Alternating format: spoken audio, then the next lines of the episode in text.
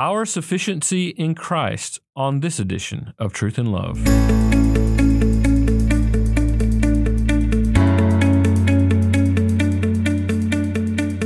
I'm Dale Johnson, and you're listening to Truth and Love, a podcast of the Association of Certified Biblical Counselors, where we seek to provide biblical solutions to the problems that people face.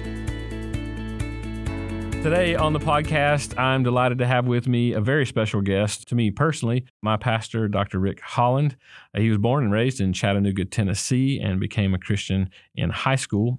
He served as a youth pastor in Georgia, Michigan, and California. And then he spent 25 years at Grace Community Church in Sun Valley, California. Uh, while at Grace, he pastored Crossroads, the college and singles ministry, and served as the executive pastor under Dr. John MacArthur. Rick is the author of Uneclipsing the Son from Kress Biblical Resources, and he's contributed chapters in other books as well as articles in theological journals. He serves on the faculty at the Expositor Seminary, where he teaches homiletics and expository preaching. He's earned degrees from the University of Tennessee, Chattanooga, the Master's Seminary, and the Southern Baptist Theological Seminary, as well as here, the Midwestern Baptist Theological Seminary. Rick has served as senior pastor of Mission Road Bible Church since August of 2011. He and Kim have three sons Mark, Luke, who's married to Annie, John, who is married to Myanna. And they also have two grandchildren, which, if we give Rick opportunity, I'm sure he'll talk about a lot. Brother, thank you for being here on the podcast, and I look forward to our discussion today. Me too. Thank you. Now, I want to get right into this. And Rick, one of the reasons I wanted us to record this is really to give a, a, preview of what's coming. Our conference begins today, and we're really excited about that opportunity. You're going to be discussing this topic in one of our plenary sessions, Our Sufficiency in Christ. I want you to, to, to describe what's the most important aim in any counseling and discipleship relationship. Well, thanks, uh, Dale. It's a it's a joy to be here with you on the podcast today. I think the most important issue in counseling is something that should be obvious, but we we can easily miss, and that is that we're trying to connect people with God, with Christ. Mm-hmm. It's so easy for us to to think about giving help, which is the the burden of anybody's uh, heart when we're counseling, discipling. But if we give help without giving them the help or counsel, without giving them the the wonderful counselor, I think we're we're missing something and really just kind of defaulting into behavior modification or a code mm-hmm. of ethics or becoming a social alternative to the world instead of having a relationship with with Christ. You know, that's so helpful. And Rick, you've been doing this a lot of years, and I appreciate from your role as a primary teaching pastor at our church, just your your shepherding, the way in which you are involved in, in people's lives. You've been doing this a lot of years. You've seen a lot of good ways to do things, maybe even a lot of bad things to do thing do do things. I want you to describe what you believe to be the most overlooked dimension in shepherding, counseling, and discipleship. Yeah, it, good question. It's a related answer to what we just talked about, and and I think I, as my ministry has, I hope, matured and developed over the decades, that I, I've seen a dramatic shift from thinking when you have someone across the the, the the desk from you or sitting on our couch in our living room that you, you want so badly to solve problems to give help to to give aid which is certainly a, a goal but it's I've, I've noticed that it's actually possible to give principles and help sometimes without giving a connection with god with christ. And that he is sufficient. And, and that connection strange as it sounds is almost easy to overlook when you're when you're trying to help someone yeah, I want to dive down in in part of what you just said there that I think it would be really really helpful because you know people come in counseling. It, it's easy for us to even in our shepherding to focus on problems that we need to fix. It's sort of like the age old struggle between married couples where uh, you know the wife has an issue and uh, the husband just wants to to fix the problem. Right? Pastors have you know some similar difficulties i think at times because when they're counseling the person's coming in because of a, of a particular problem. How do you seek to change the mindset of the person who who comes in the one who's struggling from solving a problem to now seeking the lord himself? You know it, it's a strange thing and i, I borrow this this phrase from uh, dr tom schreiner. I think every christian is inclined to have a, a natural over realized eschatology. And what, what I think he means by that is that we so long for heaven and the cessation of struggle with sin, the cessation of struggles with life and the problems, that we have this intuition that we want to make life and our circumstances as close to that eternal state now as might be then, not realizing that you know man is born for trouble and uh, evil men will proceed from bad to worse. This this world is not going to be and our lives ultimately are not going to be trouble free and and yet i think not only instinctively but in my own heart i i want to have cessation from issues and problems.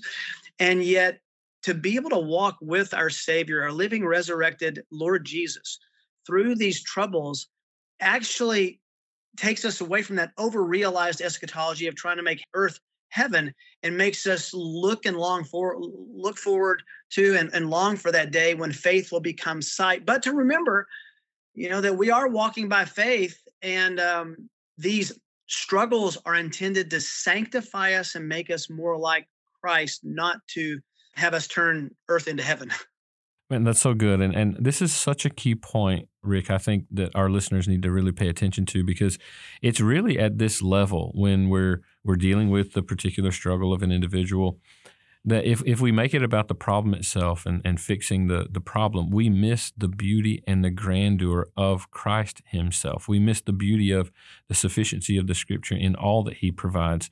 So, as we think about that, what is the difference or even overlap between the sufficiency of Scripture and the sufficiency in Christ, and why does that difference matter? Yeah, the, there is a difference, and it matters. But there's the, there's a lot of overlap between the sufficiency of the scriptures and the sufficiency of Christ. You know, as a pastor and ongoing counselor, it's really easy for us to use the sufficiency of the scriptures almost as a manual for problem solving and for living, which frankly it, it is. Let's thank God for that. But if we, you, you said it so well, if we can get problems mitigated and solved and yet miss the intimacy of walking with our Savior, we're really doing no more than the psychological model, which is just trying to get tomorrow better than today. Uh, so it's relational. You know, Jesus says in John 17, 3, this is eternal life, that they will know you, the only true God, and Jesus Christ, whom you've sent. Meaning that the essence of eternal life is not living forever, but it's knowing mm. God through Christ. And I think that's that's our aim when we're shepherding people is to know how to know God through his son. Yeah, that's so good. And, and all of this that we've been talking about relative to sufficiency in Christ and the scriptures, it's all done within a context. And it's done within the context of the local church body. It's done within the context of, of body life. Rick, I want you to talk for a second about how how can biblical body life promote reliance on Christ's sufficiency? Well, I mean that that's the context for a Christian's life is the local church. You know, I was thinking about this recently, looking at a list of prayer requests that I'd been given. And look, I, I pray for these things, but it was interesting to look at that list, how much of the how many of the details on that list were related to physical ailments, physical problems, temporal issues, which are all important things to pray for. Look, if I'm having those issues, please pray for me.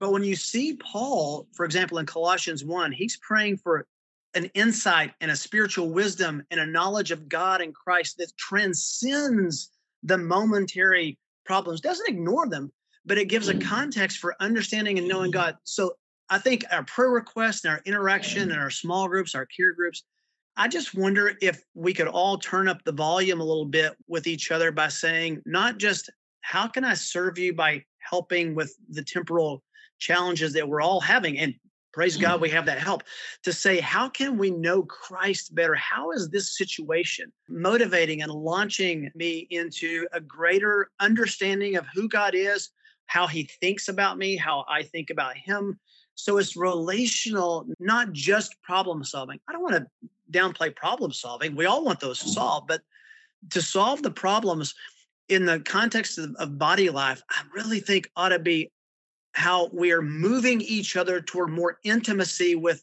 the living, resurrected Lord Jesus Christ who knows, who cares, who sees. I mean, this has been so helpful, and uh, this really whets my appetite for what's coming later this week. You're speaking on Wednesday at our conference, and I'm really looking forward to that. And for all of you who are virtual attendees or attendees in person. I look forward to introducing you to my pastor, Rick Holland. So grateful for the discussion today. And this is a small portion, a very small portion of what we will hear during his plenary session at our Living and Active Biblical Counseling and Sufficiency of Scripture. So, brother, thank you for being here with us. Grateful for the time that we can spend together and uh, looking forward to our time this week at the conference. My joy. Thank you.